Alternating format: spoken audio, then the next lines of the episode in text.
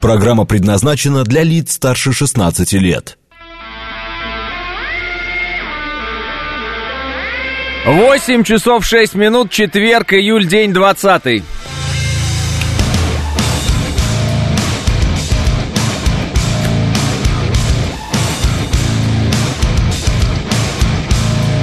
Это радио «Говорит Москва» в студии Алексей Гудошников. Здравствуйте всем.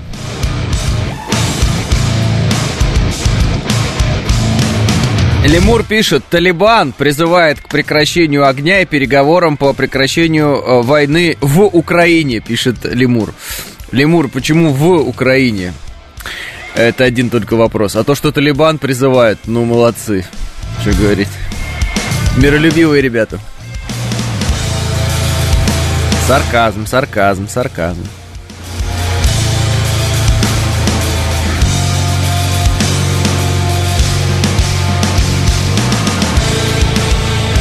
Жирную точку поставили в зерновой сделке. Одесса снова под ударом. Британия хочет пустить все же транспорт в порт Одессы, дабы спровоцировать нас на удар по нему. Как думаете, ударим, пишет Василий. Как думаете, пустят, Василий? Или подпустят.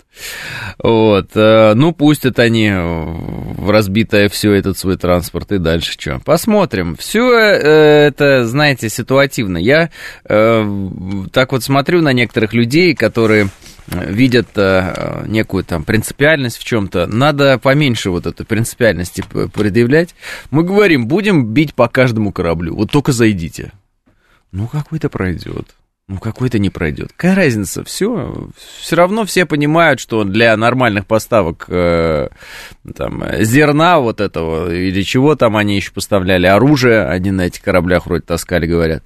Вот все, уже нет этого источника. Можно изобразить, что якобы там у них один корабль какой-то куда-то проплыл, может быть, даже два. Ну и что? Что от этого меняется, собственно? Ничего от этого не меняется. Все, вот этот вот источник обогащения да, Украины и Запада, потому что мы знаем, что это зерно, оно шло в Европу, оно в бедные страны не шло, вот он, все, он закрыт. Можно частично изобразить, что это не так, отправив пару особо смелых э, капитанов на э, ясную там как возможную погибель, но впишутся ли люди? А страховые компании будут выдавать страховки судам, которые на свой страх и риск вот идут ну, дураков, в общем-то, наверное, нет. Поэтому в большей степени, вот, кстати, об этом и украинские, там, эти все пропагандисты говорят, там в большей степени у них проблема в том, что им никто не застрахует никогда в жизни эти, э, ну, корабли, но это не корабли, конечно, кораблями мы называем только военного назначения корабли. А это, ну так, судно. Ну, вот. Хорошего настроения. Спасибо большое, Лялка. Даже э, украинцы говорят, что это вопрос страховых компаний, никто на это не пойдет, пишет Александр. Так я и говорю, даже их пропагандисты об этом сказали. Ну, это очевидно же. А, э, потому что это же про деньги. А, так если мы потопим транспорт, Украина воспользуется этим и устроит такой вой по миру, и все подхватят, пишет Василий. И что дальше? Василий, вот этот аргумент из разряда «Украина устроит вой, и все подхватят», и что, они, они все время устраивают вой, и все все время подхватывают, и что дальше? Какая разница-то? Поэтому аргумент из разряда «Украина устроит вой», я думаю, не, ну, неинтересным. Почему? Потому что ну, как бы, это их э, модель э, внешнеполитического воздействия на своих, в кавычках, партнеров. Ну, как они считают. Ну, вот вчера смотрю, ну, удивительная вещь. Ну, как, точнее так, для нас неудивительная, для американцев э, удивительная, наверное. Э, Военные ВСУ разочарованы в Западе, не предоставившим Украине достаточно истребителей и систем ПВО, пишет Wall Street Journal. Э, там есть пояснение в этих материалах, что, чем они конкретно недовольны. Ну и там очень много всяких таких тонкостей. Например, это как подарить велосипед без педалей, сказал украинский военный по поводу поставок. А большое спасибо за велосипед, но Украинские военные.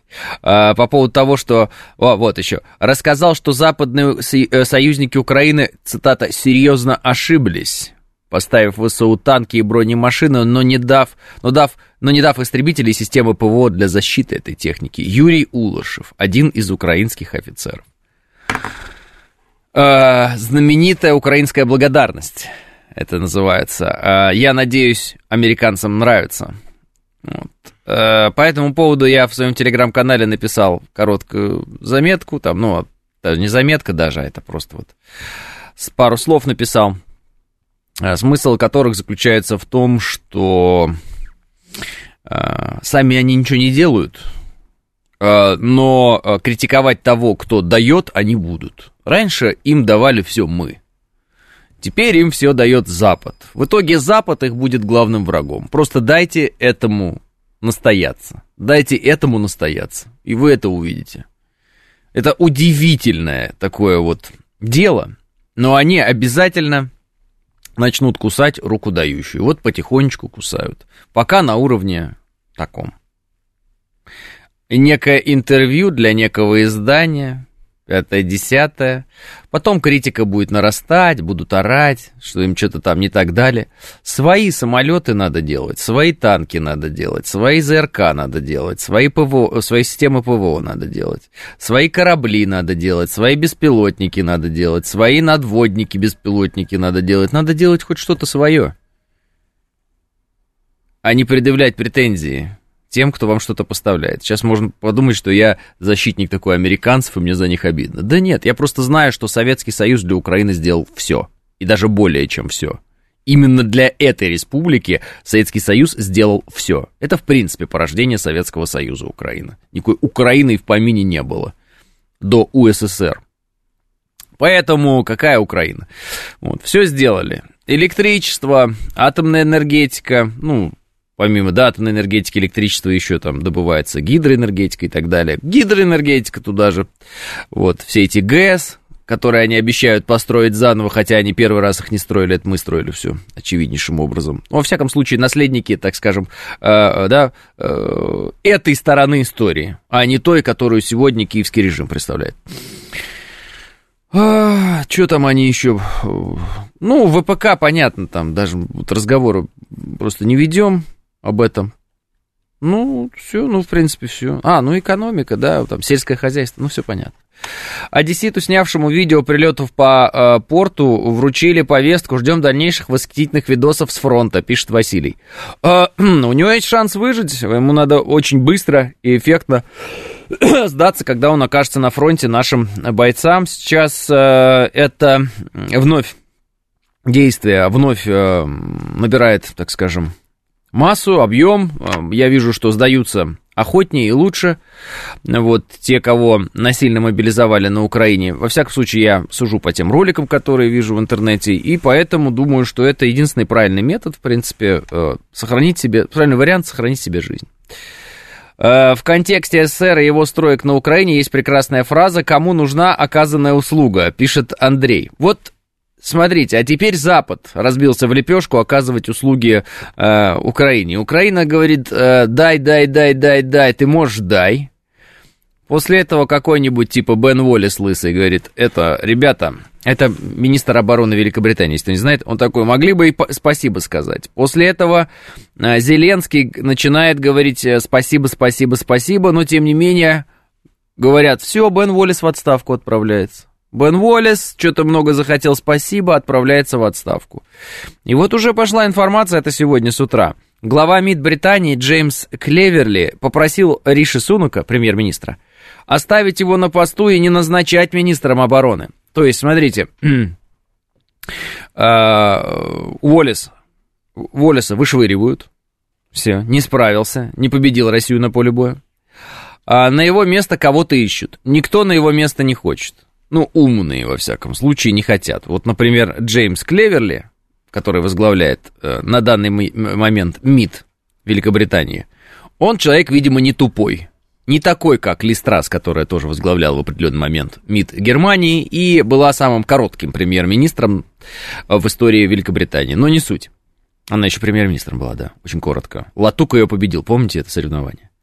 Так вот, Клеверли, видимо, умный, в, в отличие от них, хотя как бы в сравнении с ними умным быть несложно, правильно?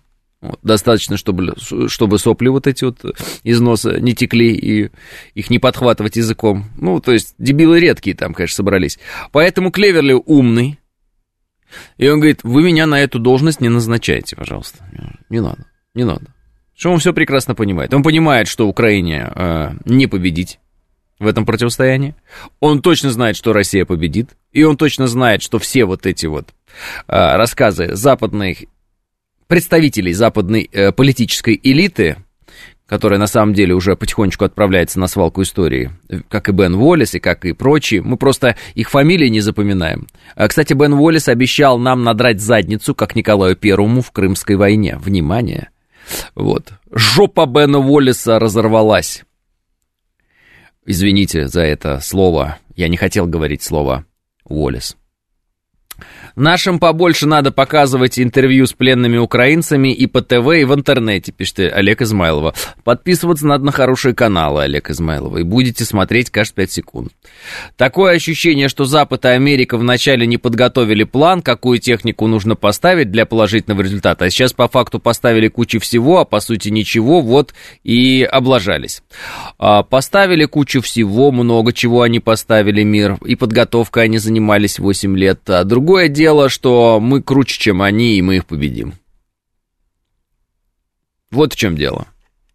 Мы их победим, потому что мы сильнее. И они это знают. И они знают, что если они пошлют свои F-16, о чем, кстати, тоже они вслух сказали. По-моему, они это через мили опубличили. Он говорит, посылать самолет, говорит, вот там 10, что ли, самолетов. Это 2 миллиарда долларов, годы обучений. Короче, все. До свидания. То есть очень миллиарды долларов и годы обучений. Он сказал. Слили, короче говоря, украинцев. Сейчас я вам найду эту цитату. Она была позавчера. А, да, заявление Пентагона. Угу. Западу нужны годы обучения пилотов ВСУ и миллиарды долларов, чтобы в Киеве смогли достичь паритета с Россией по истребителям. Соответственно, вопрос по истребителям закрыт. Очень дорого, очень долго, да и невозможно. О чем мы и говорили, но нас не слушали. Пока вы были подписаны на украинские э, пропагандистские ресурсы, э, вы не хотели слушать э, Алексея Гудошникова. Послушайте теперь. Видите, они потихонечку начинают признаваться, что место э, Украины в НАТО, оно возможно, но только без конфликта. Если есть конфликт, то ну как мы в НАТО вас возьмем? Нам же придется пятая там вот эта там, статья, поправка, как они это называют. Но, ну, а мы с Россией воевать не хотим. F-16, ну, они не решат сейчас ничего, да и потом это очень дорого, и на это нужны годы. Ну, конечно, если смогут, поставить, на самом деле, но тем не менее. И вот это вот все.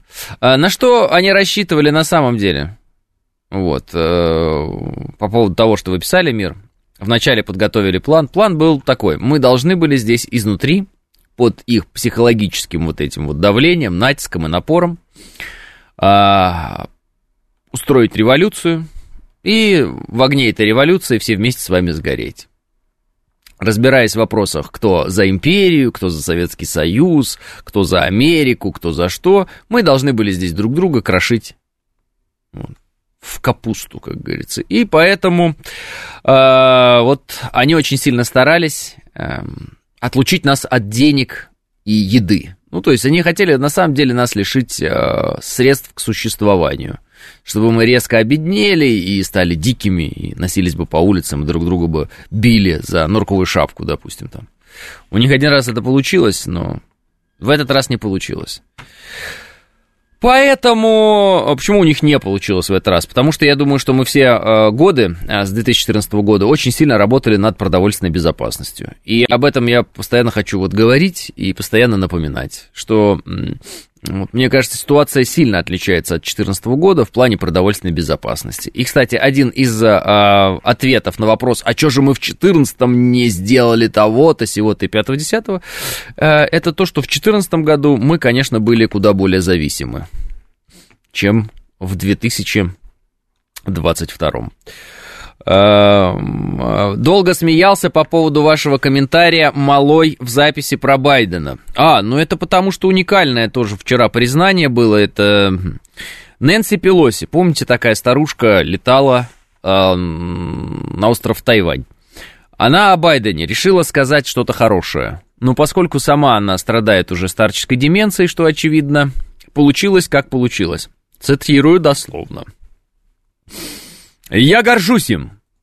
Нам очень повезло, что он занимает эту должность.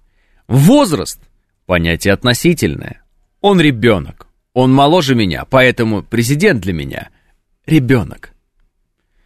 Ну вот, ну на что я написал «малой». Была еще, э, был еще вариант э, написать слово... Ну ладно. Мирный герцог, знаете, да, вот, э, вот что-то того, но думаю, ладно, ограничусь словом «малой». Все-таки вдруг читают э, какие-нибудь культурные люди мой телеграм, что сомнительно, но вдруг. Телеграм называется «Гудошников», если что. Этому я вот в общественном поле не использую таких слов. Матершинных.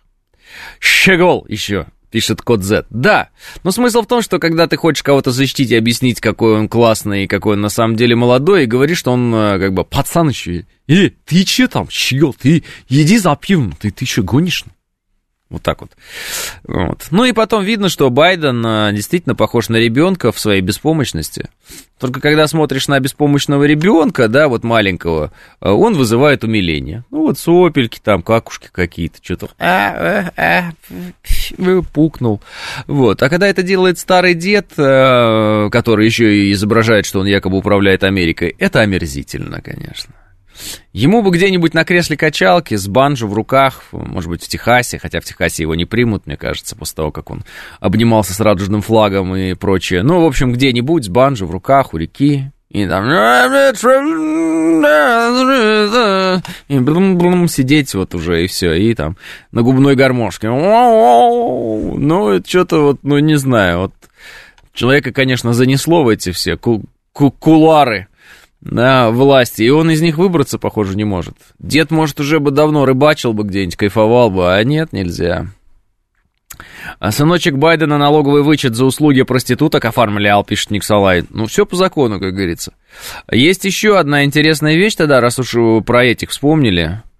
Э, значит, в Конгрессе одна конгрессвумен, если так можно выразиться, да, по-моему, в Конгрессе это было, где тут мне вот попадалось сегодня, принесла распечатки фотографий порно э, этих э, Хантера Байдена. Но ей запретили их дальше показывать. Но определенный момент, вот у нее получилось, она это продемонстрировала. Вот видел новость, хотел они как бы показать этот момент вам там нормально, там все зацензурировано. Вот, ну, что-то улетело куда-то. Ну, улетело и улетело, в самом деле. Такие вещи мимо вас, если и пройдут, то, в общем, наверное, ничего страшного в вашей жизни не произойдет. Да?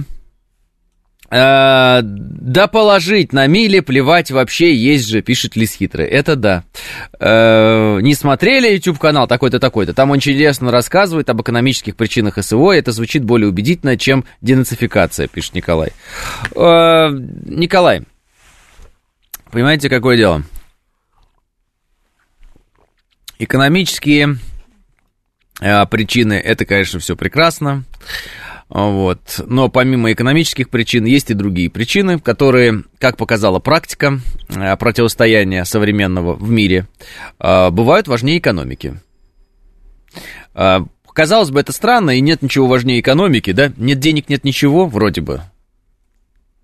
А, но это не так. Как видите, тот же самый бизнес и прочее, ну там западный бизнес, который не очень-то хотел уходить с нашего рынка, по приказу ушел.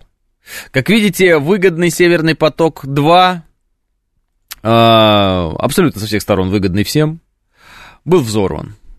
И много могу приводить таких еще примеров. Естественно, любой экономический канал будет напирать на то, что в основе всего лежит экономика. Естественно, любой военный канал будет напирать на то, что в основе всего лежит э, там, военная, военный аспект. Но на самом деле любые, любое противостояние, особенно настолько масштабное, как сейчас, оно начинается по всем причинам сразу. И начинается оно фактически по причине противостояния э, глобального центра, ну, началось вот конкретно в этом случае, глобального центра, который э, не хочет делиться своей властью, и новых центров, которые подросли и говорят, а давай поделишься. Вот если говорить прям о причинах совсем, того, что происходит сейчас в мире. Не только даже там, да, что касается СВО, Украины или еще чего-то. В целом, в Африке, Латинская Америка, Азиатско-Тихоокеанский регион. Причина одна. Есть модель, которая установилась в мире в результате распада Советского Союза в виде одного государства, которое за всех решает, а все остальные должны подчиняться. 30 лет эта модель просуществовала. Подросли новые центры силы, они говорят, давай будем принимать решения коллегиально, давай у нас теперь будет не единоначалие, а типа казачий круг, что-то такое, совещательное, понимаешь, у нас будет. Давай ООН будет работать, как и прежде. А Гегемон говорит, мне удобнее, когда я говорю, а вы делаете. Все такие, да мы понимаем, нам бы и самим так было удобно. А, но э, все, времена те ушли. Если говорить о противостоянии глобально, вот почему оно вообще происходит, везде. Вот оно по этой причине происходит. Потому что на смену однополярному миру приходит многополярный мир. И это довольно естественная история побороться с приходом многополярного мира американцы могут, конечно, но для этого им нужно уничтожить новые центры силы. И помимо России, как вы понимаете, им еще нужно уничтожить, например, Китай. Уничтожить не в том смысле, что прям ядерный пепел, а в том смысле, что теперь это опять так стало бы государство, которое не могло бы противостоять Соединенным Штатам Америки в экономическом ключе, там, локально-военном ключе, еще в каком-то ключе. Все. Как бы все подросли и сказали американцам, а все, все, 30 лет покайфовали и хватит с вас. Они говорят, нет, нет, мы еще хотим. Вот если вот прям совсем. Что касается денацификации, демилитаризации – а, нацисты, экстремисты других мастей а, зачастую используются гегемоном Соединенными Штатами Америки для достижения своих политических целей на той или иной территории. Если для арабского мира у них есть исламские вот эти, да, экстремисты, ну, как их там называют, фун, ну, в общем, террористы исламские, да, то есть радикалы, которые толкуют таким образом священное писание, да, то есть, ну, ислам, э, Коран таким образом толкуют, что э, вырывают из контекста там слова и фразы и превращают э, свою деятельность в деятельность, направленную там, на уничтожение других людей. Да, вот для них есть это. Для нас вот бандеровщина, нацизм и так далее – ну, потому что какая экстремистская идея э, самая губительная была для Европы или даже, скажем, для Евразии?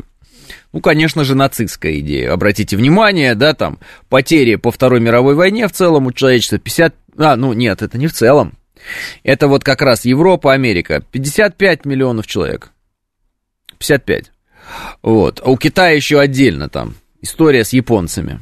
Ну и, кстати, обратите внимание, что вот эту историю с японцами, противостоянием Китая и Японии, американцы тоже раскручивают, потому что понимают, куда давить. Поэтому национализм, расизм, любые формы э, экстремального такого, да, экстремистского проявления всех этих идей, они нужны гегемону для того, чтобы создавать напряжение, это как минимум, в том или ином регионе, а как максимум создать вооруженные формирования на основе этой идеологии, которые будут вести военные действия, и это будет называться прокси-войска. Вот, собственно, Украина – это такое прокси-государство, да, это квази-государственное образование, на территории которой есть прокси-войска, которые на самом деле руками украинцев, которые не могут догадаться, что их используют, вот, глупые, видимо, э, руками Украины добиваются цели американцев. Вот и все. Поэтому э, денацификация – это одна из целей, которую необходимо достичь для того, чтобы избавиться от вот этого прокси американского на этой земле. Потому что американцы в это вкладывали деньги. Они специально людей заражают экстремистскими идеями для того, чтобы те сталкивались друг с другом. А сами они оказывались, ну, американцы в тихой гавани. Понимаете, да? 8.30 новости.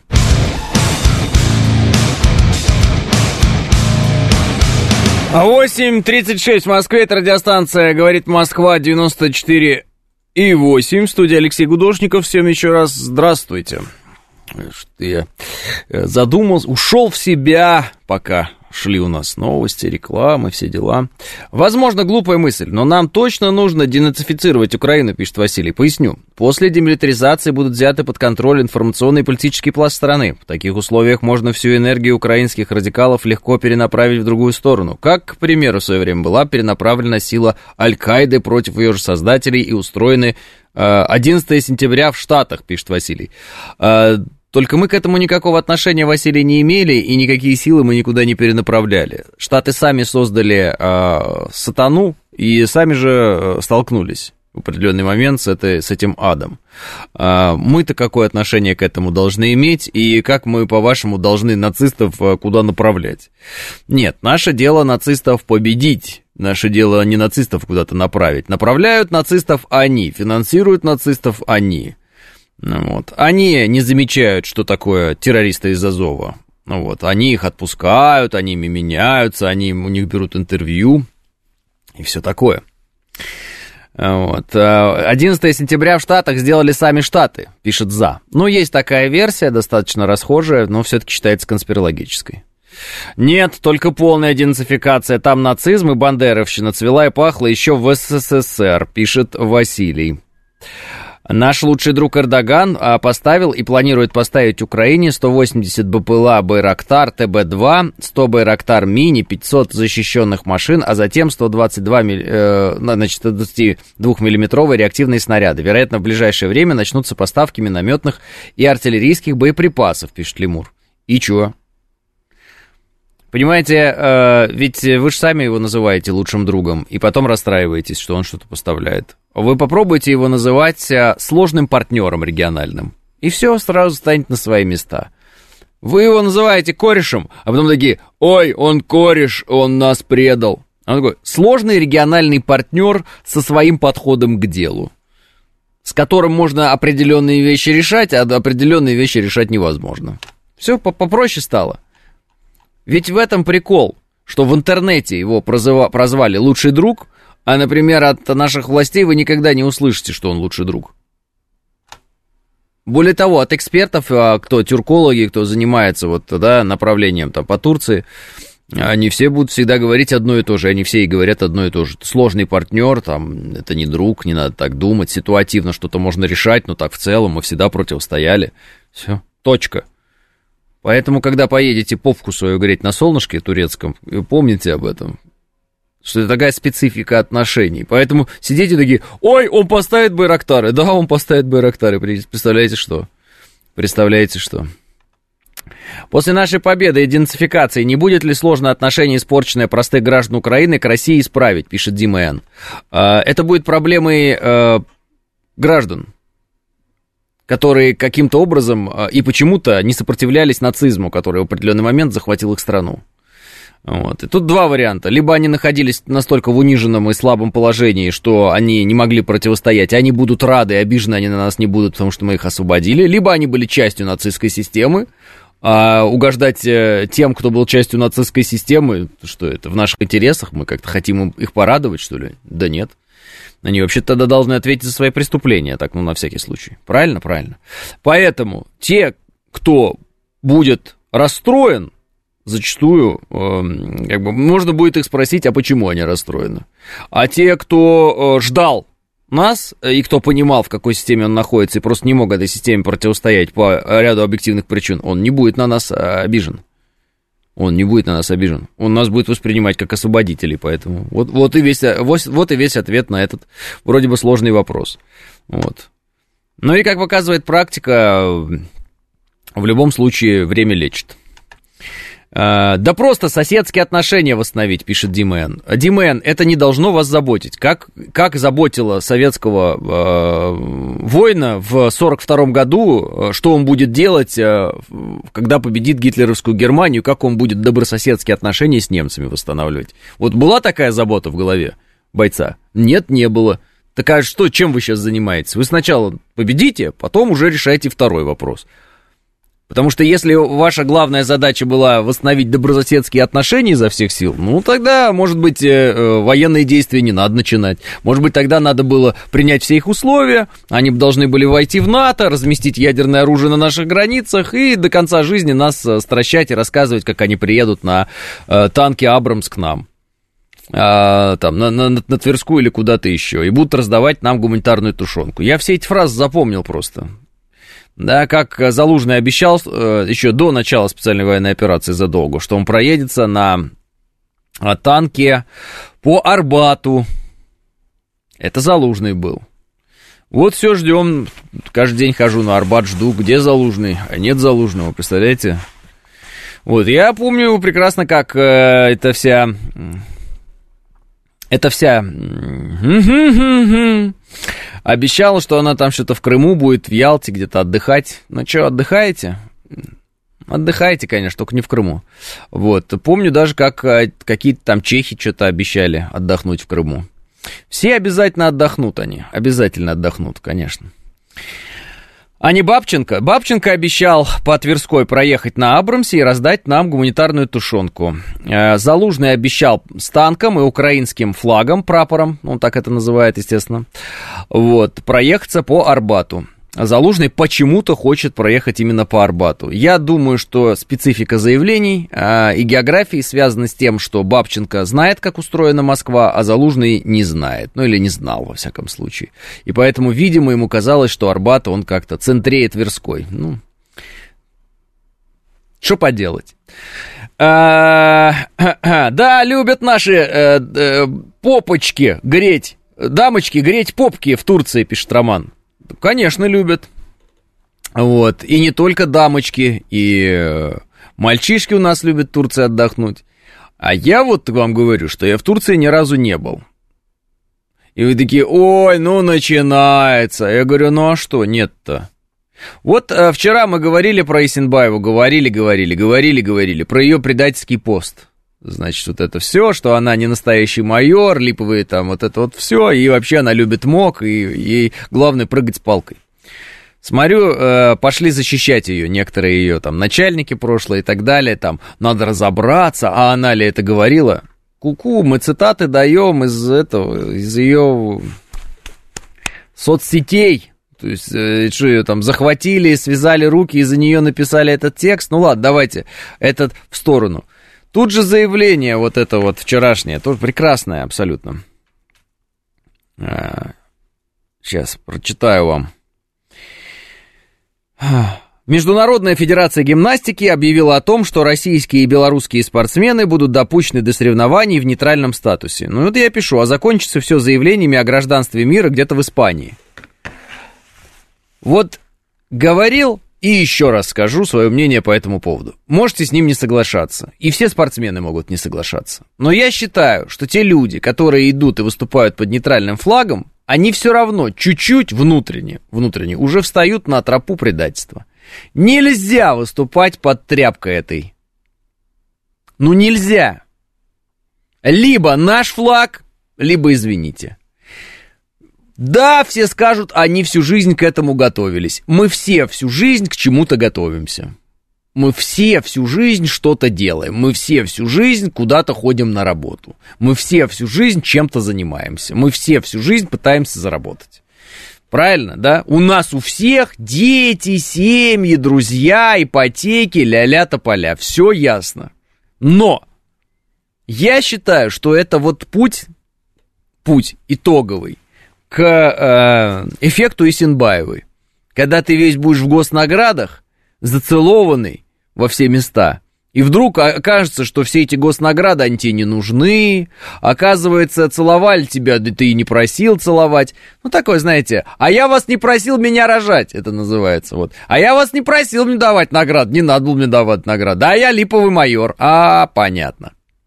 Вот то же самое. И вот здесь также Вот потихонечку, полигонечку. Сначала давайте без флага, давайте без гимна. Да тренируете-то вы вообще-то в другой стране в целом. Да нужно ли быть в России? Да вот бумажечку подпишите, что вы против СВО. Да вот вообще зачем уже ж подписали бумажечку, все равно, ну вот еще вот сделайте интервью. А в интервью еще поругайте Россию. А еще запишите пост и до свидания. Все. А я липовый майор, мне я ничего никогда, я прыгаю с палкой. Вот, не думайте обо мне, что я что-то кроме прыжком прыжков с палкой понимаю в этой жизни. Вот. Понимаете, да, о чем я говорю? Я это говорил давно и продолжаю говорить одно и то же, что вот этот их э, подход хитрый, да, мог и прочих вот этих, да, потихонечку лишать вас э, лю, патриотизма, потихонечку вынимать из, из вас э, вот эти вот основы, да, духовные, он работает. Это специально такой подход.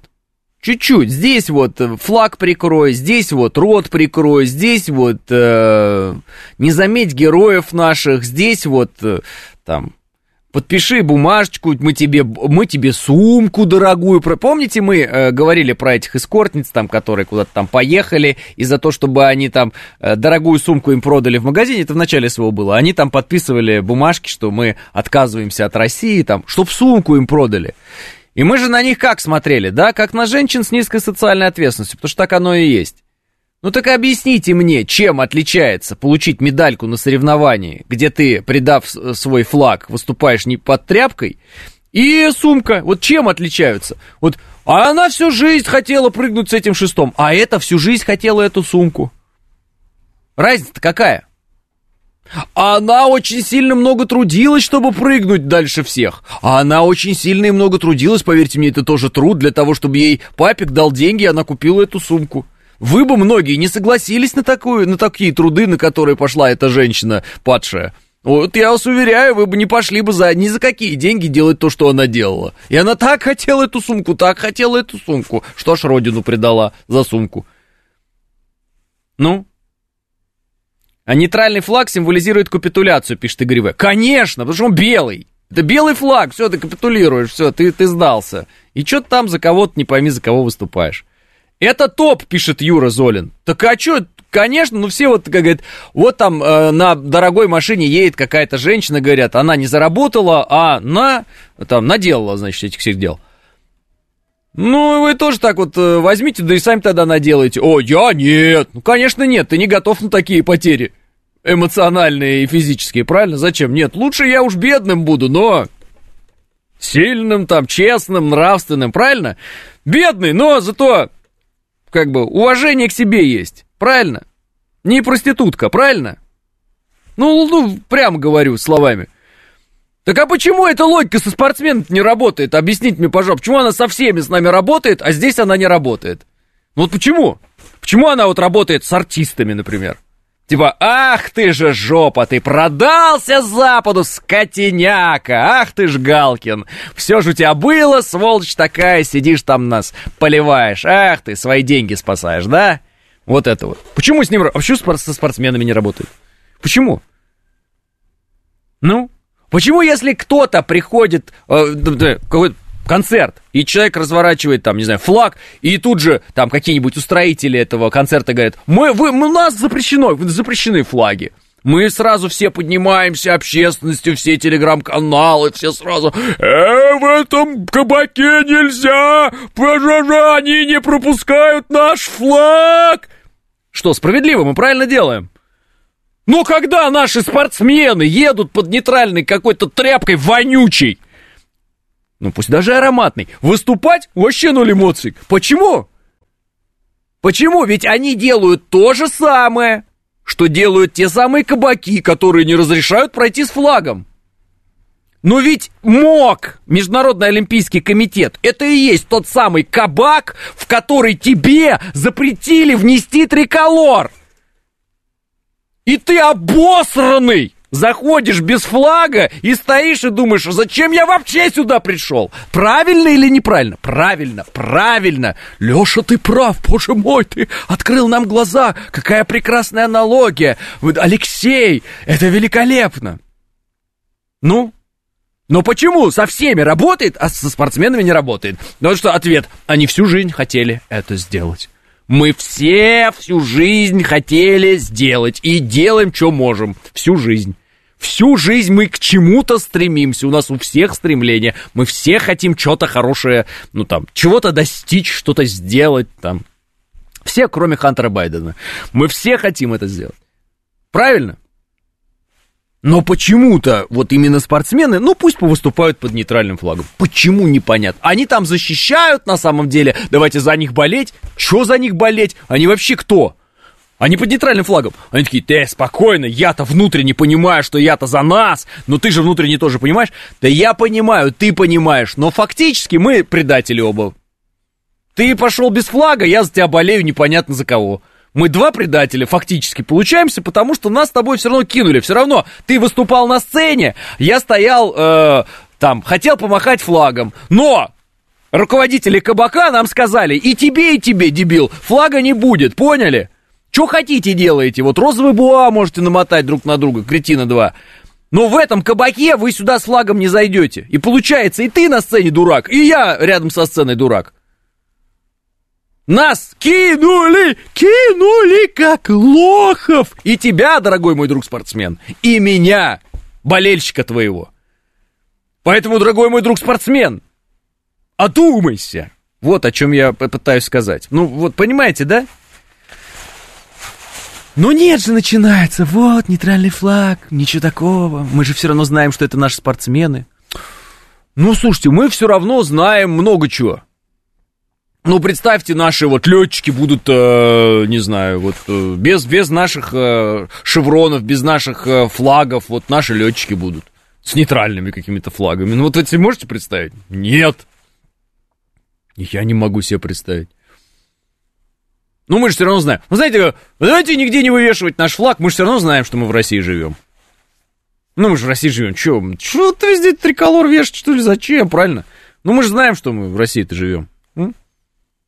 Чу. Странно это все. А, наши воины тоже всю жизнь чему-то готовились, но пошли на СВО и погибают за наш флаг, пишет Нурик Вигажан. Вот, Нурик, я вот об этом тоже вообще-то, э, тоже, ну, вы вообще сказали и правильно сделали, но я поддерживаю вас.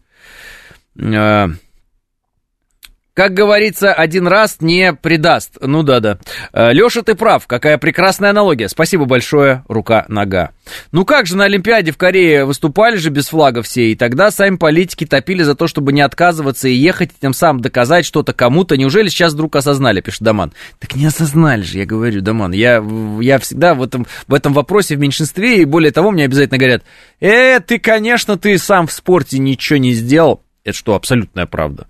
И ты, ты просто вот там э, хочешь испортить карьеру этим прекрасным людям, а они всю жизнь к этому стремились. Да не, я просто говорю, что вас родины лишают.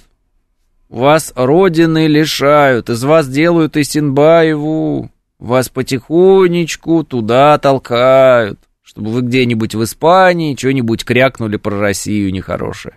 Потихонечку вас подводят к этой мысли, потихоньку, аккуратно заставляя потихонечку отказываться от своих мамы и папы, понимаете? Потихоньку, аккуратно. Это все равно, что вот этот родитель один, родитель два. Ну, если хочешь, называй мама, папа. Ну, если хочешь, а с другой стороны, почему бы не родитель один, родитель два? А потом вообще зачем слово родитель? Это все вот это та же самая история. Ну, выступи пока без флага. А ничего, что срок санкций, э, который мы получили за вот эту всю историю с якобы, ну, я забыл, вот эта хи -хи химия вся вот эта, которая там применяется спортсменами там. А у нас срок санкций-то истек по ним. То есть мы должны быть с флагом. В курсе вообще, нет? Так нас вообще перестали пускать! А знаете, почему нас перестали пускать? Потому что идея была изначально нас перестать пускать. Вот я вам что хочу сказать. И идея была именно такая. Сначала приучить к тому, что мы, а, ну, нас пускают, но без флага, но без гимна. А потом просто перестают пускать и все. И все, и все. И нет никаких таких Россий вообще на карте мира. И до свидания. А, надо было, на мой взгляд, прямо сразу жестко занимать одну единственную позицию. Либо с флагом, либо никак. Можете свои Олимпийские игры и какие угодно игры засунуть себе куда поглубже, если нет флага. Все. Вот и все. Мы будем через с Чайковским мы будем стоять, мы будем стоять под какие-нибудь еще другие песни, мы будем там, э, э, э, ну как они там, Russian Olympic Committee, да, вот это вот, We will rock you, мы вас рокнем, там вот это все. Все равно это они нас, а я трахнули, понимаете? Вот все равно они нас вот э, поставили в эту позицию, они нас все равно сделали. Все равно мы вынуждены. Все равно это не мы принимаем решение, все равно это они нас, они, они доминируют в этом вопросе, а мы все равно вынуждены принять эти правила и так далее. А может, не надо? Так ради денег выступают, а не за страну, пишет Empty Words. Ой, есть такие виды спорта, где, собственно, Олимпийские игры это не самые большие деньги далеко. А, а что кто-то еще смотрит Олимпийские игры у нас, пишет Илья? Так в итоге и не смотрим. Так в итоге и не смотрим, в итоге уже неинтересно абсолютно было, правильно? Поэтому и вопрос, а стоит ли между войной и позором выбирать позор? Чтобы получить в итоге и войну, и позор. Ведь когда тебя заставляют отказаться от флага, от гимна, это ж позор. Это как вам сказать? Это как вот крест сорви с себя и выбрось, или погоны срывайся, погоны. Вот так вот, понимаете? Ну, помните, э, недавно, кстати, памятник поставили Герою России Нурбагандову. Ну, он же э, что сказал, когда ему говорят, давай последнее слово? Он бы мог все всякое сказать. Всякое сказать. Человек понимал, что вот сейчас смерть. Да, он бы мог э, там просить о чем-то, их умолять. Он сказал, работайте, братья. Вот у него отнять ничего не смогли эти убийцы и террористы. Они ничего не смогли, он сильнее их был до конца, понимаете? Да, у них был там пистолет, вот это все. Они его убили. Они его убили, они у него, ну так сказать, отняли жизнь. Но на самом деле это вообще не они, и они никто в этой истории. Вот. Они фон вообще для Нурбагандова. Потому что он герой, а они фон. Они ничто. Они его не сломали, понимаете? Они его не смогли ему сломать его дух. Ну, так же и здесь. Но все-таки, когда мы вот с этими тряпками носимся олимпийскими, вот, это значит, наш дух сломлен. Это, ну, ну, я так это считываю. Мы, мы значит, где-то уже как бы слабину даем. Во все времена э, спортсмены в сборные других стран переезжали, если в сборные не попадали. Примеров масса, пишет э, Боря. Да, да, такое было. Э, Мага сделал шаг в вечность. Горжусь земляком, пишет слушатель. Спортсмены имеют право выступать на Олимпиаде без флага и гимна, только глупые люди политизируют спорт, спорт выше политики, пишет Андрей Грибанов. Абсолютную глупость написали вы, Андрей Грибанов, как и все глупые люди, которые рассказывают, что спорт вне политики. Если бы спорт был вне политики, то тогда почему запрещен флаг и гимн России? На соревнованиях. Вот. Когда другие флаги не запрещены. Почему наших спортсменов не допускают, если спорт вне политики? Поэтому, Андрей Грибанов, когда вы пытаетесь у- уличить кого-то в глупости, вы можете обнажить свою. У вас так и получилось. Вспомните белорус, который триколором на Олимпиаде махал. А ведь прав был дядька, пишет Панк 13.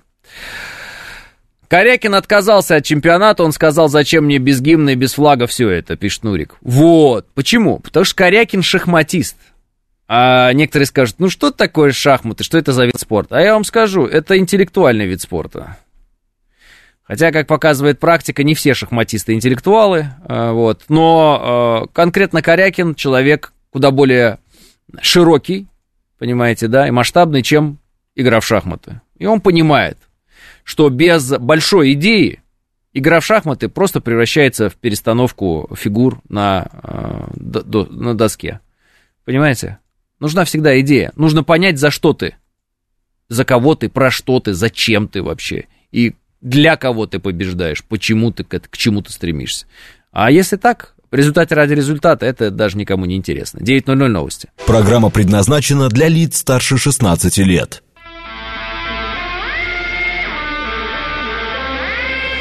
Девять часов пять минут, четверг, июль, день двадцатый.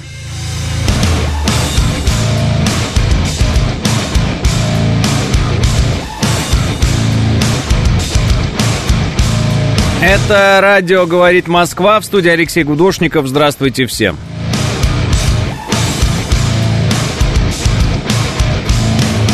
Три балла пробки в Москве, плюс 17 облачно с прояснениями.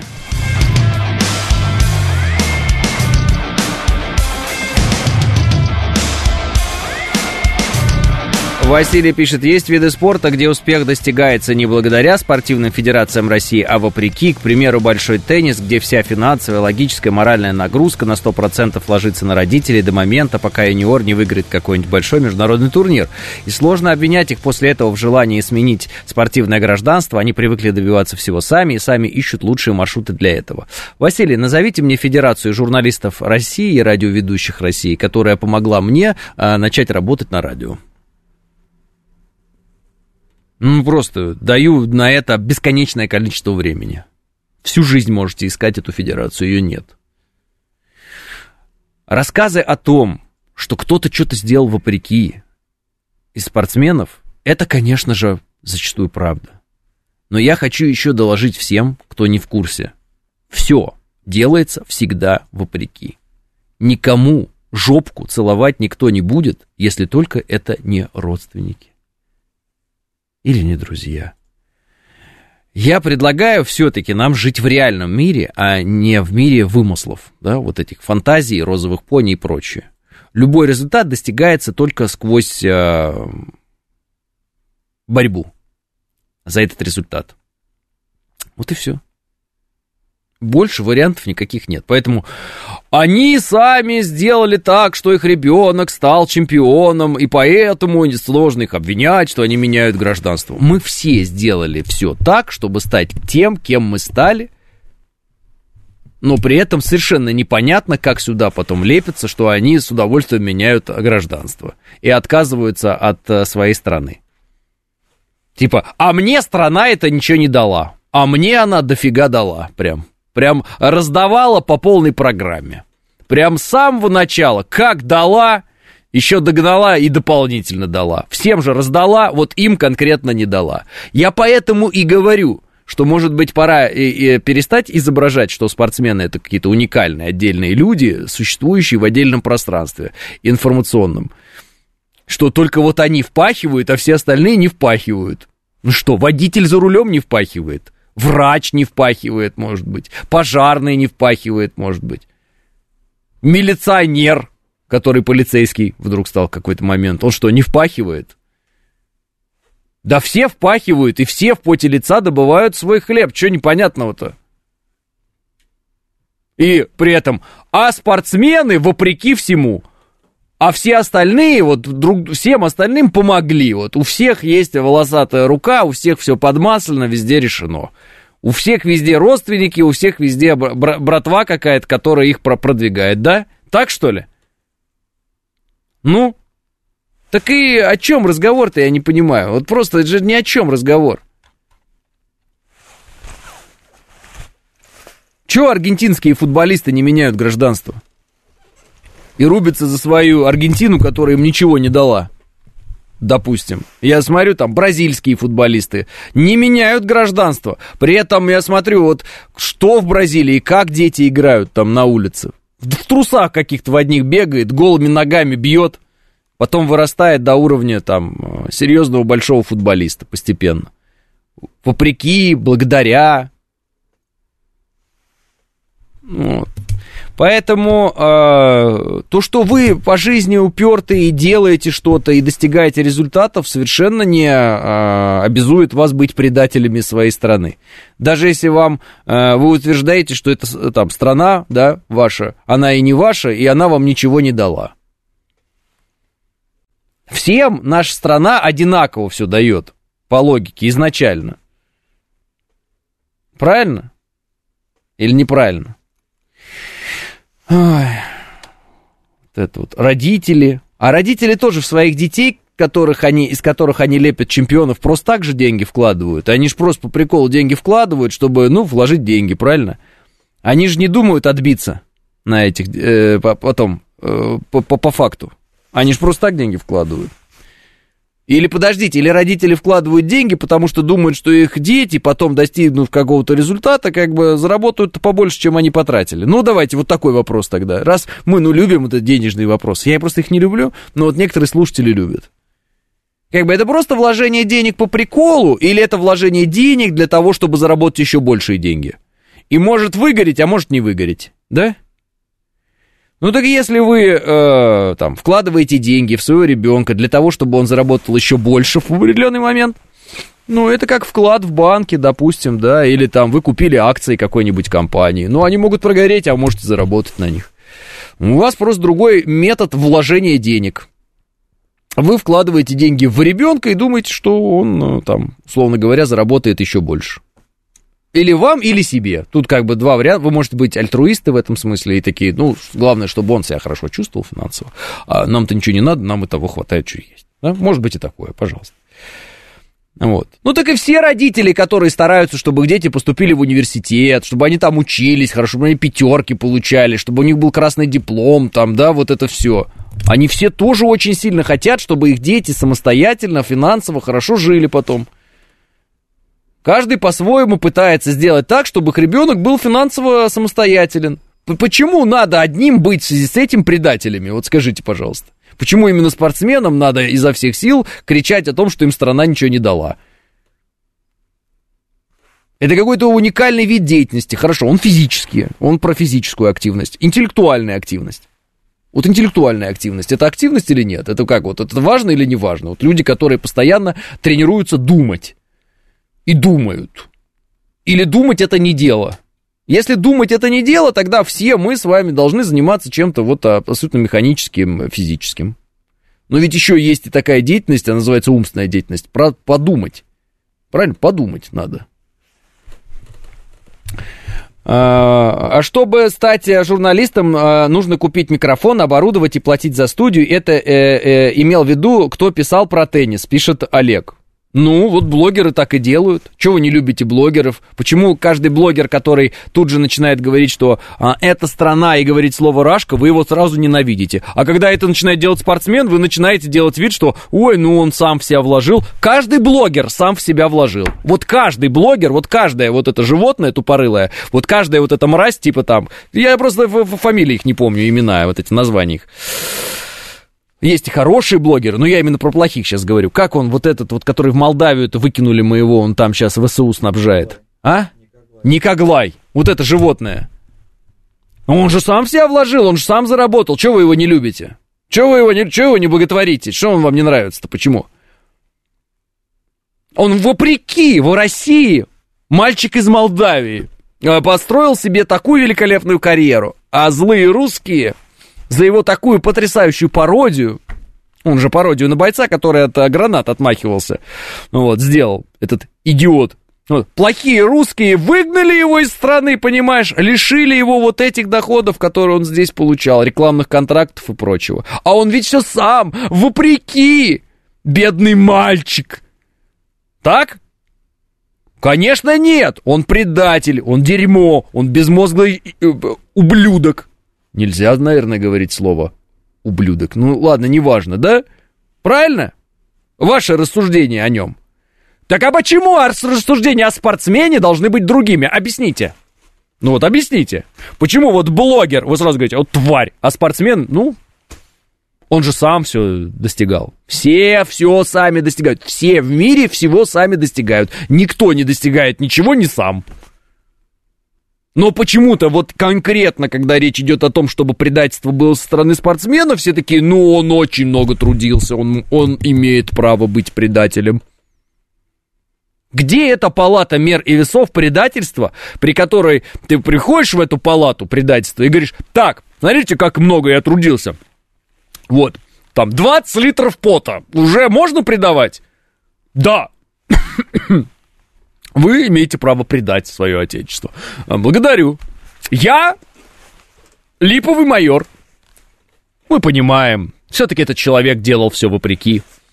Не то, что этот изнеженный шахтер из Донецка, которому все судьба подарила. в забое, дышащий углем, умирающий, а потом в определенный момент мобилизованный и вынужденный э, э, умирать в окопах. Этого-то жизнь в лоб поцеловала просто и сказала ему, ты родился в золотой рубашке, парень, тебе повезло, у тебя все будет очень легко. Не то, что у того спортсмена, который в спортзале проливал пот за тебя, ты, пока ты тут кайфовал в забое под грудой ну, чего ты там, заваленный, думал, выживешь, не выживешь. Достанут, не достанут. Да, породы. Когда у тебя вместо легких камень. Уже эта пыль там все забила. Здоровья нет, ничего нет.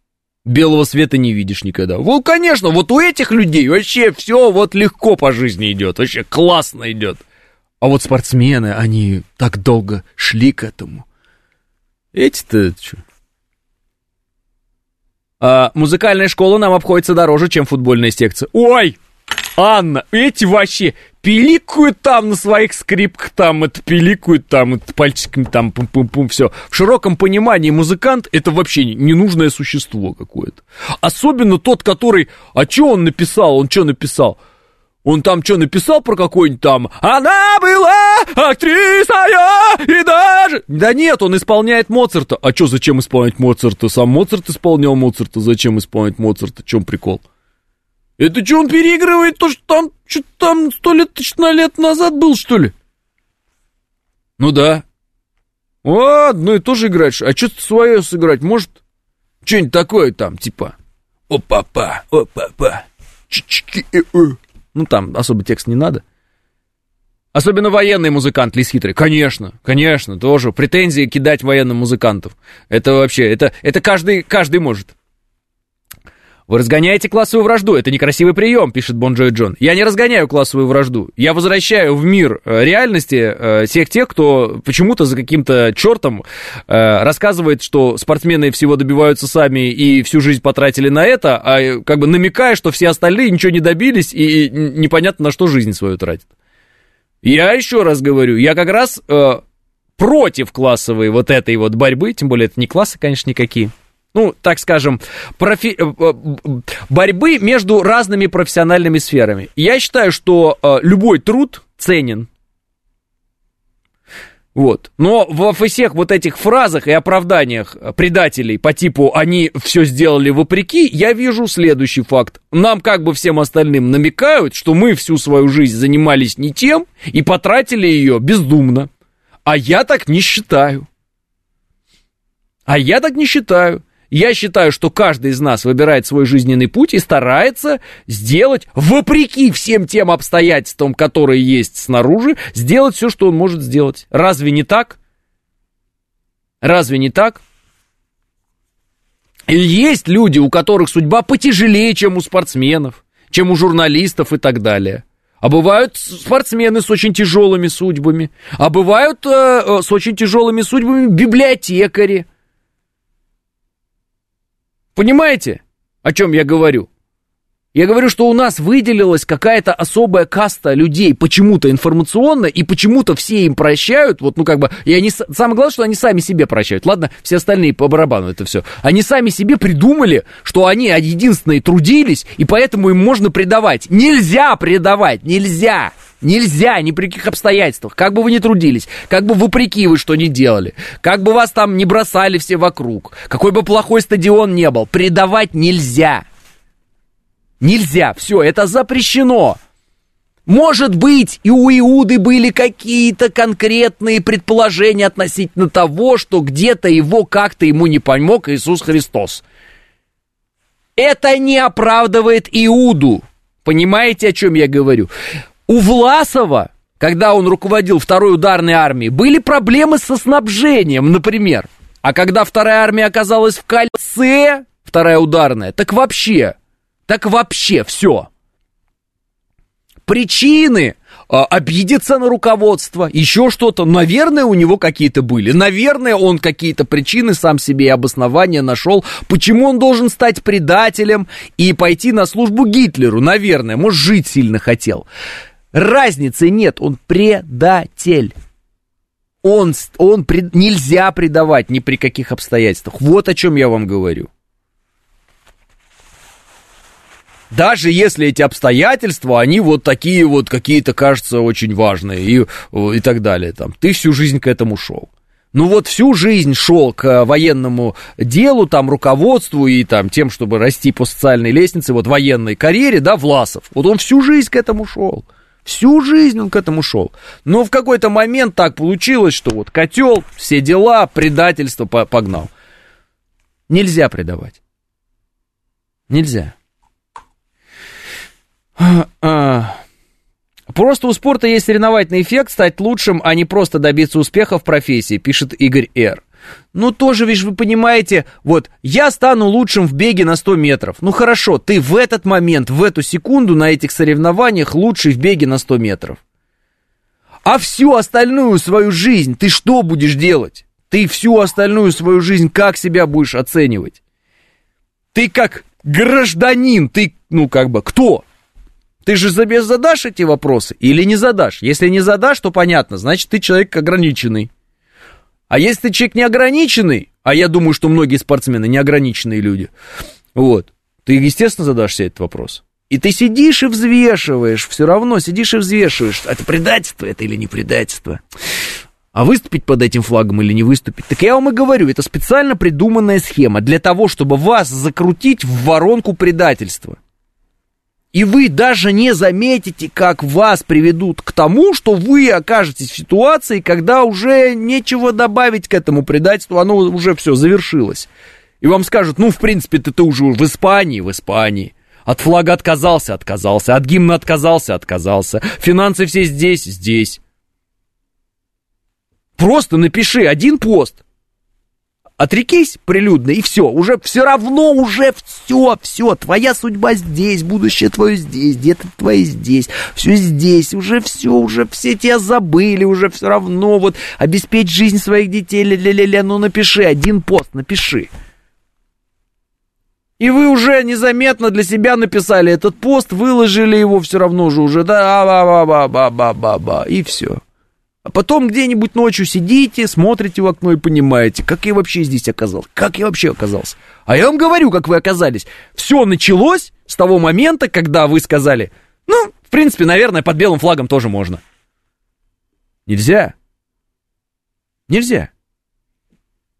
И все. Мы все должны это понять. Нельзя. Ни в чем, ни в каких делах. Нельзя под белым флагом. Только под нашим. Все. Больше никак. Больше не, ну, не существует вариантов. Просто надо это себе вот в голову вот прям вот вложить навсегда. Просто нет такого варианта, его нет, его не существует. Довод. Раньше же был. Забыли, как страшный сон. Мы были неправы, это была ошибка. Больше такого варианта нет. Флаг, гимн. Все. Потому что Сегодня ты меняешь флаг, завтра у тебя какой-то там 150 раз меняешь гимн, потом такой, слушай, может быть, не Россия вовсе, да и вообще зачем тебе такие границы России? В принципе, вот смотри, ты же как, ты же хочешь в спортивных соревнованиях участвовать? Ну да. Вот что тебе курилы? Вот что тебе курил? Какая тебе разница? Ты хочешь вот выступить, ты всю жизнь готовился к спортивным соревнованиям, в этот раз они проходят в Японии, вот, от тебя что требуется, старик, э, чтобы просто выступить вот на этих соревнованиях, а мы тебе дадим медальку, если ты победишь, не победишь, не дадим. А, вот, ты можешь сделать заявление, вот, э, что, типа, ну, а зачем нам вообще вот такие там курилы, вот, а может, они японцам отдадим? Можешь сделать заявление? Мы тебе еще денег дадим. В принципе, это ни на что не влияет, ты же сам понимаешь, никто ничего никому не отдаст, пятое-десятое. По ушам человеку поездить. Ну, я просто, я, может, где-то преувеличиваю еще что-то, но, понимаете, э, ведь так оно происходит. В итоге, в итоге оно так происходит. Это в итоге. Кажется, что когда мы начинаем вот с этого, да, вот сейчас вот с нуля начинаем вот этот момент, типа, ой, ну что это флаг, там, ну, подумаешь, нейтральный, ну и что, ну и что. Да, кажется, что я преувеличиваю. Но вы это в развитии посмотрите. Посмотрите, к чему эти люди вот, ну, в итоге приходят. Ну, я почему это говорю? Вот Тысенбаева та самая, она же плакала в Кремле, там каких-то патриотические порывы у нее были страшные. Она там прям патриот-патриот была, прям слезы на глазах. Вот это я помню. Я просто не помню по какому случаю. То ли по присоединению Крыма она рыдала, то ли потому, что их не пустили там а, под российским флагом на Олимпиаду. А сейчас все, вот видите, то есть человек несколько лет назад и человек сейчас это два разных человека. Как так получилось, что она за эти несколько лет настолько вот э, укрепилась в своем предательстве? Ответ очевидный. Это воронка, в нее закручивает не сразу, а постепенно, аккуратненько, так раз, раз, раз, раз, раз, раз, раз, и ты уже под колпаком, дорогой дружок. Ты уже попался, ты уже все, уже назад дороги нет. Ты где-то какую-то бумажечку подписал вонючую, чтобы купить какую-то сраную сумку. Где-то в какой-то стране, название которой ты не помнишь, и ты был пьяный. А на этой бумажке было написано, что ты предаешь свою родину. И все. И все. И ты такой, да это была ошибка, да да да да да да да да да Нет, у нас есть эта бумажка, и мы ее всем покажем, понимаешь? Вот такие дела, то есть это постепенно, полигонечку. Это когда ты говоришь, эти враги наши, тыры-тыры, выключаются камеры, и ты такой, о, классно пообщались под камеру, да? Ребята, пойдемте попьем чай. Мы либо враги, либо пьем чай. Логично? Логично или нет? Либо ты враг, либо мы пьем чай. Почему ты думаешь, что мы будем здесь любезничать, да? А потом мы будем изображать вражду, а потом опять любезничать. Мы же, ну, объективно, мы же сыты по горло этим всем. Все вы. Вот этой вот э, э истории, которая там 30 лет там длилась в разных там кулуарных вещах. Когда, да, вот люди друг с другом прям такая у них схватка, такая схватка. Потом с днем рождения поздравляем, шампанское наливаем, все мы вместе и друзьяшки. Что за прикол? Чувствуешь себя в этот момент, ну, действительно таким каким-то плосколобым дебилом. Ты такой весь наполненный чувством там справедливости, весь такой ярость в тебе благородная какая-то там вскипает – а тут те люди, которые тебе эту ярость говорят, вскипает она, а потом раз, и рассосалась. Что за прикол? Что за интерес? Не понимаю. Может, я такой вот просто однозадачный. Может, у меня как-то по-другому, не знаю, люди по-другому другие же устроены, да? Ну, может, бывает и такое. Но я не понимаю. И так же я и здесь не понимаю. Ну, правда, я не понимаю вот этого. А ты там разочек давай там. Это же не считается, понимаете? Один раз не предатель. Ну как не предатель? Один раз предатель. Уже значит предатель. Ну что? Что вот это начинается? А, у большинства высших чинов семьи там, и вы думаете, они не предадут, как только тисками за, зажмут тестикулы, кому надо, пишет Руслан Николаевич. Ну, по поводу того, что большинства вы не сможете никогда привести никакие данные, это если коротко. А, если зажмут детей, то я думаю, что те, чьих детей зажмут, предадут, потому что а, за детей вообще все отдашь, это понятное дело. Поэтому э, считаю, что абсолютно неправильным размещать детей за рубежом. С другой стороны, полагаю, что у многих дети уже взрослые, и не то, чтобы они очень сильно спрашивают, где им разместиться. Вот такой момент еще возможен, его тоже не упускайте из своей головы, потому что когда кто-то говорит про детей, да, э, обычно не то чтобы ограничиваются 18-летием этого человека, имеется в виду дети, которым может быть 40-50 лет, там, да, некоторым. Типа. И а вот, а где его дети живут там, или ее дети живут? Вы так еще на возраст посматриваете, потому что, в принципе, после 18 лет это не то чтобы дети. Это уже отдельные взрослые, которые, конечно, для нас всегда будут маленькими детишками. Но они могут спокойно сказать, мама, папа, идите-ка вы лесом, а я буду жить на Ямайке, я не знаю. Да где хотят, там и будут жить. То есть вот такая вот специфика может быть. Поэтому чужие семьи дело темное, предлагаю в них не лезть. Но! Если кто-то сознательно размещает своих родственников за рубежом, он, конечно же, также четко должен осознавать, что они станут э, объектом для удара врага в определенный момент и станут э, э, заложниками для определенного торга с этим человеком, который своих родственников там разместил. Поэтому настоятельно не рекомендуется таким заниматься. А вот, э, все обочечники предатели тоже, ненавижу, пишет Андрей. Не, они просто очень плохие люди, Андрей. Вот. Э, 9.30 новости.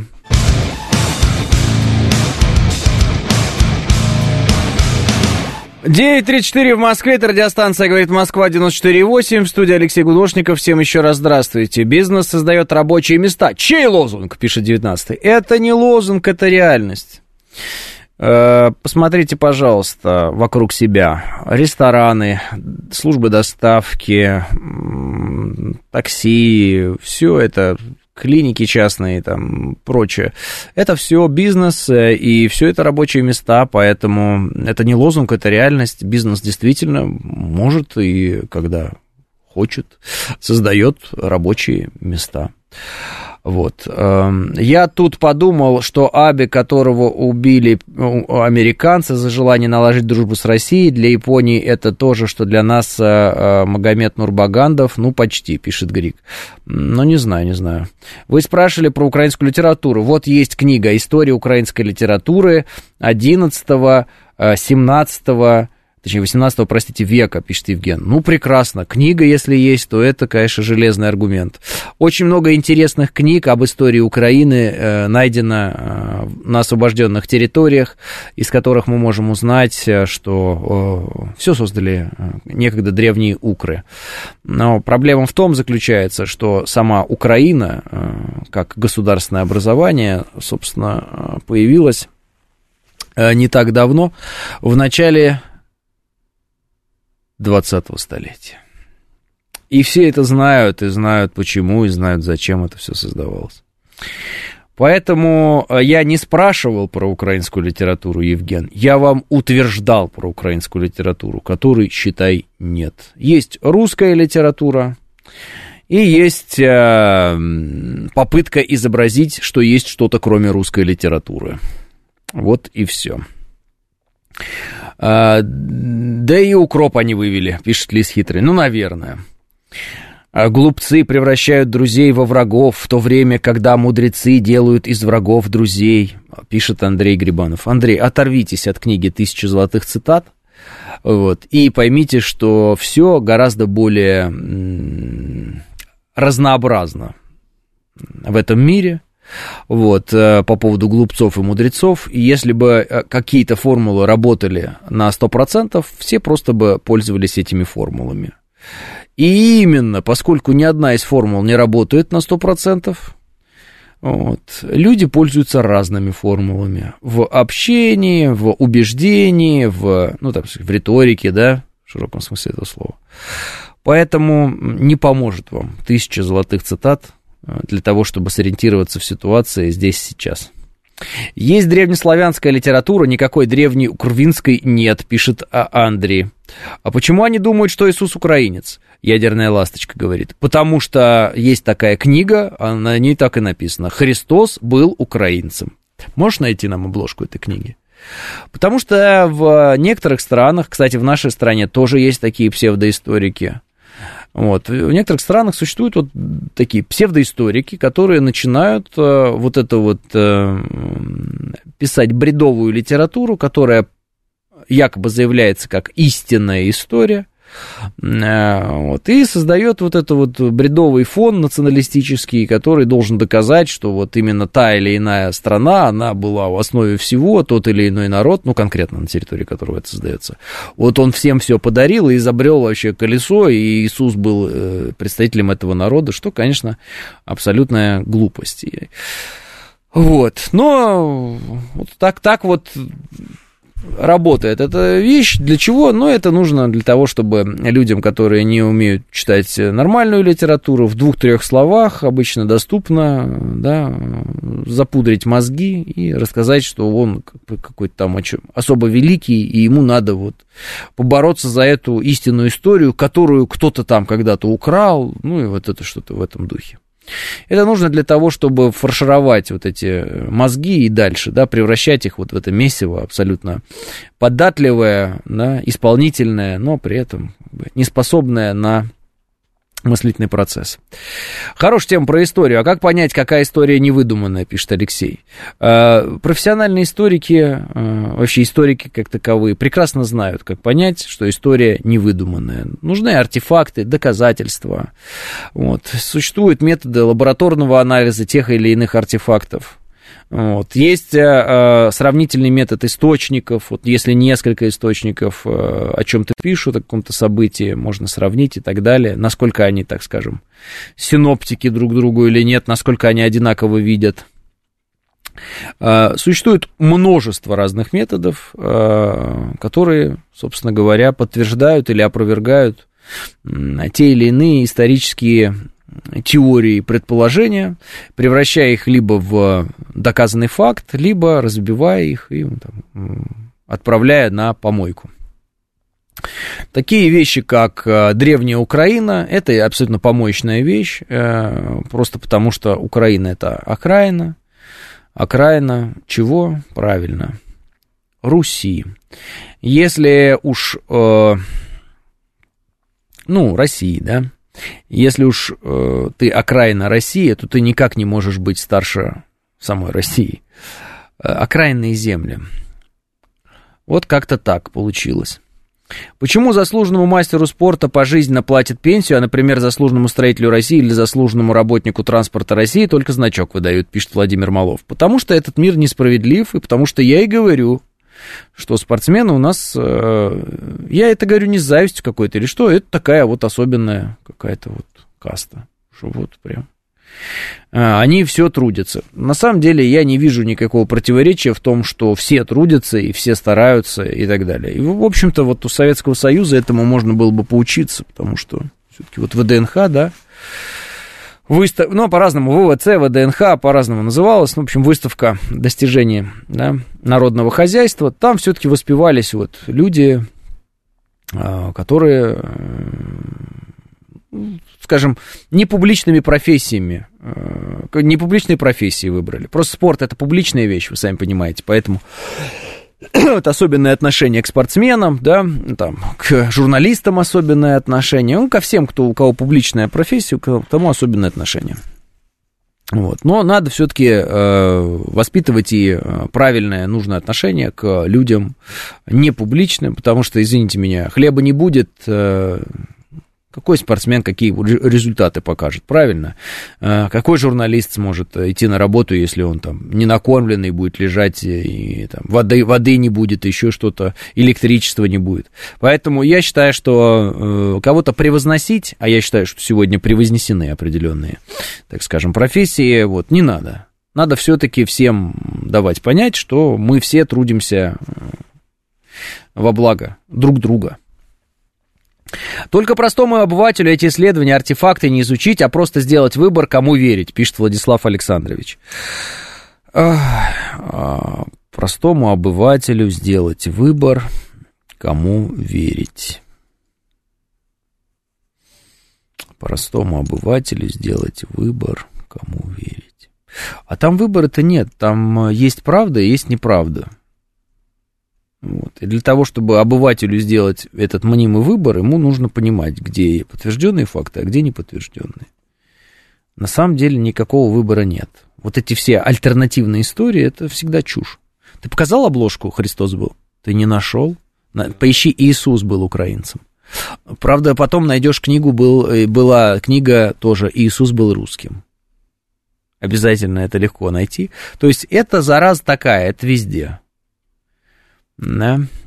Вот. И у нас есть такие, и на Украине такие есть. Поэтому, когда вы видите, как украинцы гонят какую-то пургу абсолютную, антиисторическую, да, и рассказывают какие-то бредни там про то, как они Черное море вырыли или что-то подобное, но это шутка про Черное море, но тем не менее. Вот. Э, знаете, что у нас тоже есть набор таких людей. И есть специальные вот э, персонажи, которые называют себя историками, пишут вот эти свои книги. Э, вот. Э, и, собственно говоря, вот эту лже-историю несут в массы. Это дает им возможность быть медийными, это дает им возможность зарабатывать, это им дает возможность иметь свою пасту, с, которых они, с которой они кормятся. Э, всегда есть э, некий процент в обществе, который не верит ни во что. Что ему говорят, кроме того, что ему говорят тайно. Ну, знаете, стоит только написать э, в наз... впереди название фильма где-нибудь в интернете. Фильм запрещен к просмотру в России, как странный человек э, в России начинает смотреть этот фильм и не понимает, что он его смотрит, и, в общем-то, никто ему этого запретить не может, соответственно, сама надпись, она идиотская, но человек этим вопросом не задается. А, звонит, оказывается, родственник Сталина и э, ругает его, пишет Григорий. Э, говорят, э, ну раз уж вспоминаем людей, у Венедиктова дед был НКВДшник. Говорят, что у многих так называемых прозападных либералов вот, э, родня были как раз вот из, э, так скажем, карательных органов в Советском Союзе. Такой прикол. Говорят, многие патриоты Отечества, относящиеся с пониманием к тем тяготам, которые наше общество вынесло во времена репрессий, войны и после, имеют в своих семьях расстрелянных. Представляете? А, удивительный мир, как говорится, удивительный мир. Такое, такое бывает. Это просто внуки каются, пишет Илья. А, так никто их не просил каяться. Я думаю, что это просто они зарабатывают. А, а Тони Блинкин корнями из Киева. И что? Вот именно что. Фоменко и Носовский ссылаются на математические расчеты и скорость углеродного распада, а их методы называются псевдонаучными, пишет Елена Сергеевна. А, вот я старался изо всех сил не называть никаких имен. Но, как водится, фанаты псевдоистории всегда несут в массы имена своих псевдоисториков. Давайте эту тему завершим. Все логично, Венедиктов продолжает карать свой народ, пишет э, Василий. Ну, а если только в этом смысле. Э, тут так у польского премьера Дуды родственник в СС служил, пишет Андрей Обнорский. Так они и обнимаются, вон, поляки с э, бандеровцами. А Волыни забыли. Всякое бывает, всякое бывает. Не удивляйтесь этим фактом. Зеленский ручкается с азовцами. Зеленский ручкается, обнимается на камеру с азовцами. Все ясно. Вот так. А приписку инагент говорить не надо, пишет Нилс Майкл. Мне не надо. А вам надо, вы говорите. Объясняю коротко про иноагента надо говорить, э, как бы вам сказать, самому иноагенту, когда он создает что-то. Все остальные э, говорят про иноагента, насколько я это знаю, э, рекомендательно. Вот.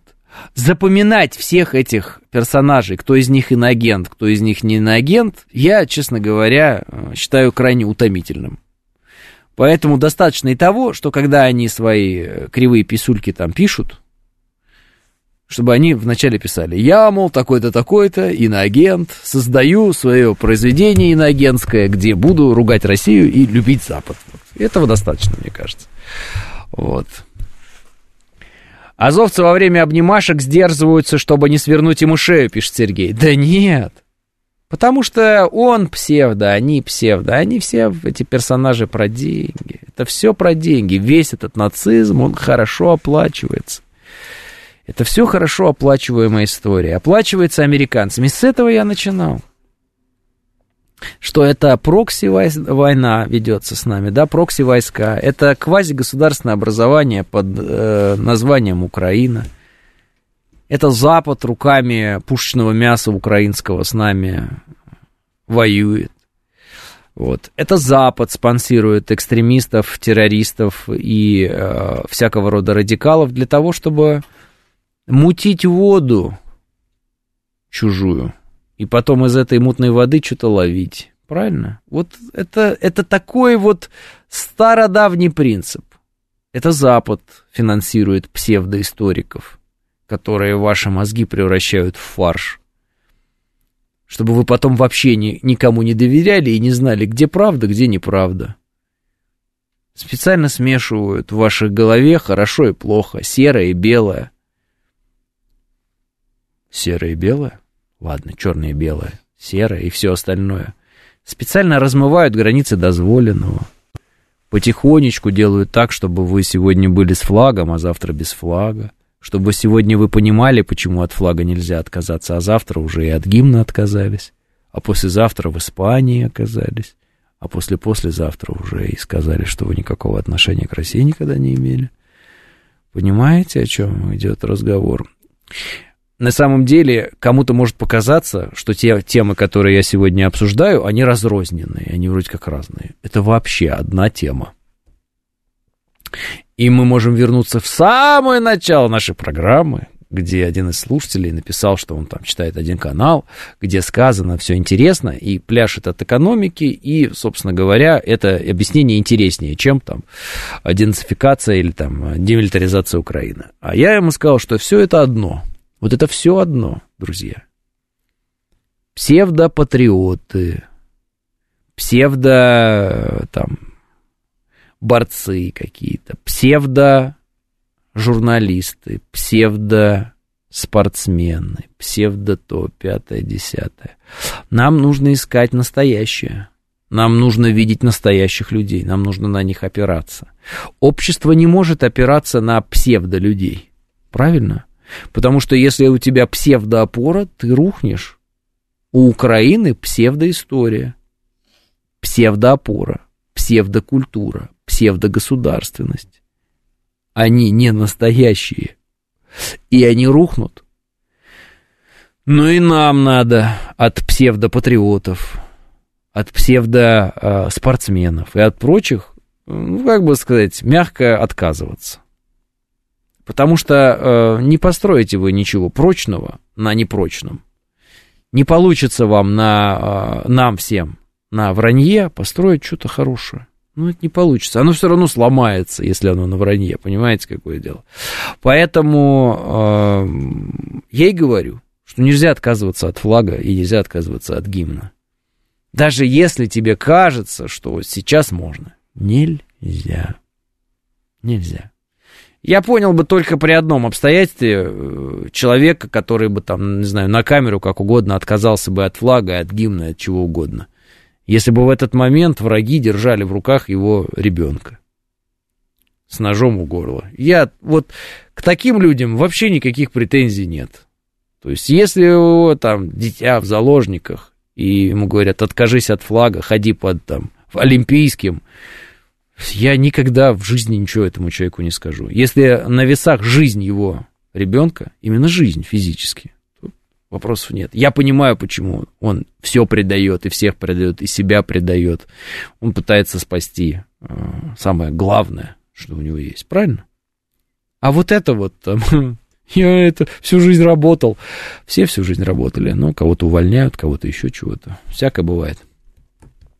Объясните это чиновникам от спорта, пишет Алекс. Вот пытаюсь, Алекс. Я ж понимаю, что чиновники от спорта это первые, кто старается изо всех сил э, нас отправить под нейтральными флагами везде. И типа, ничего-ничего, еще потерпим.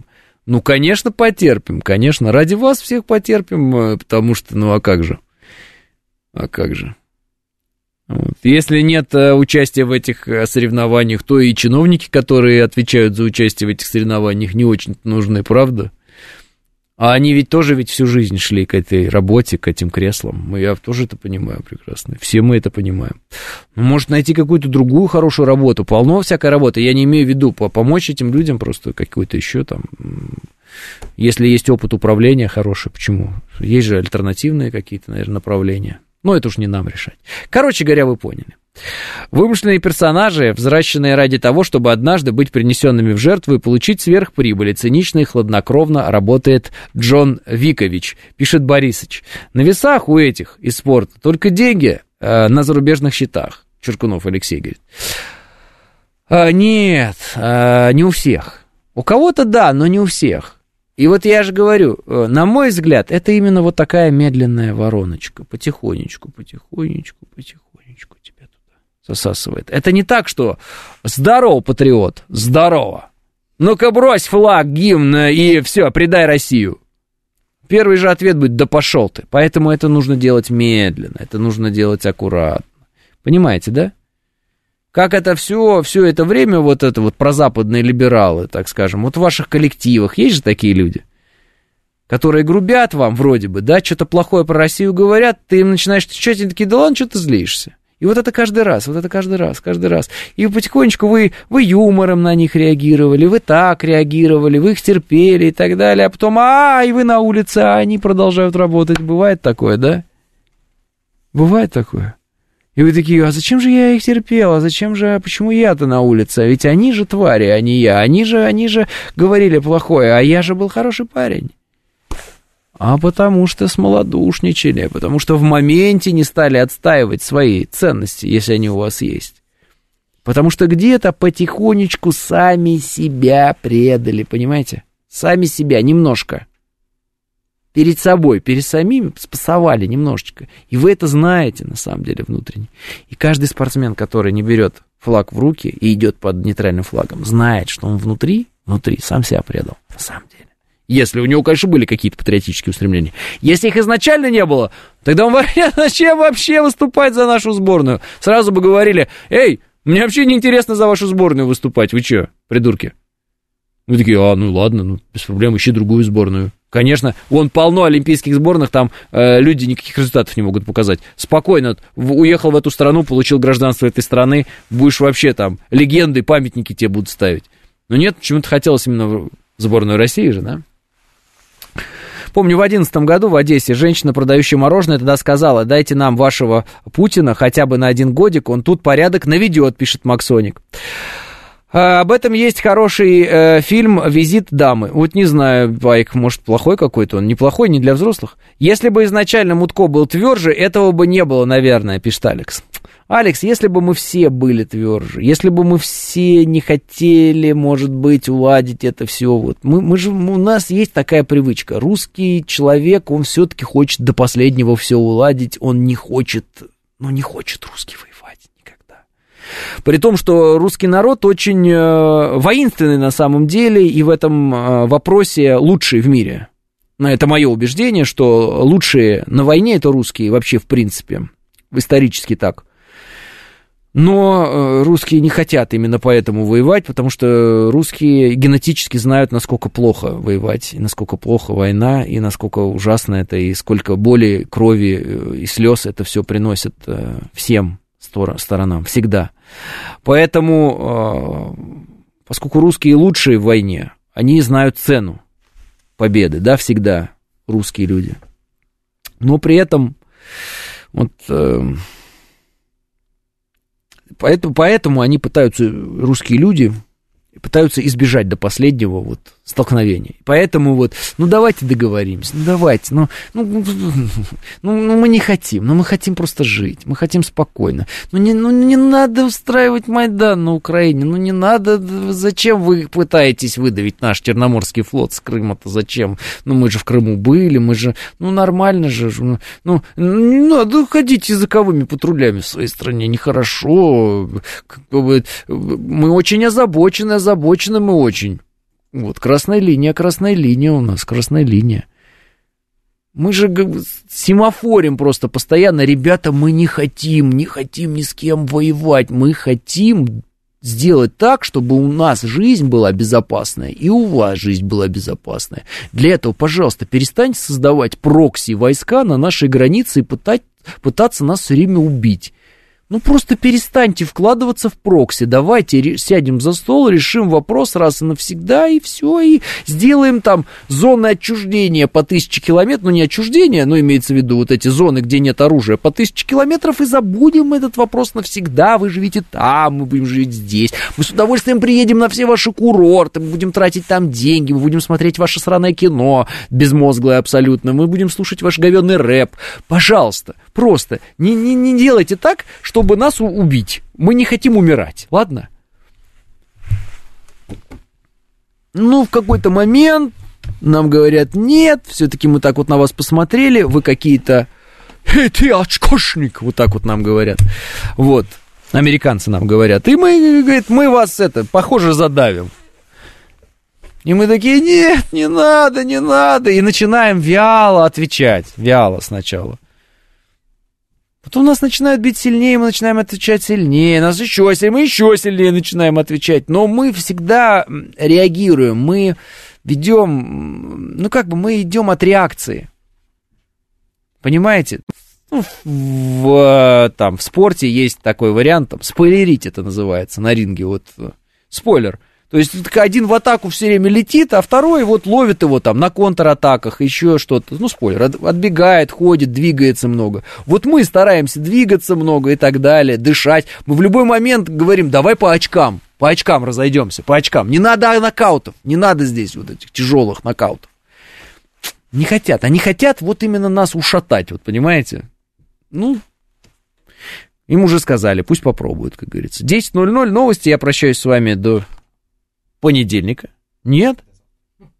А что, завтра пятница? Тут ты, до завтра, и да пребудет с вами сила.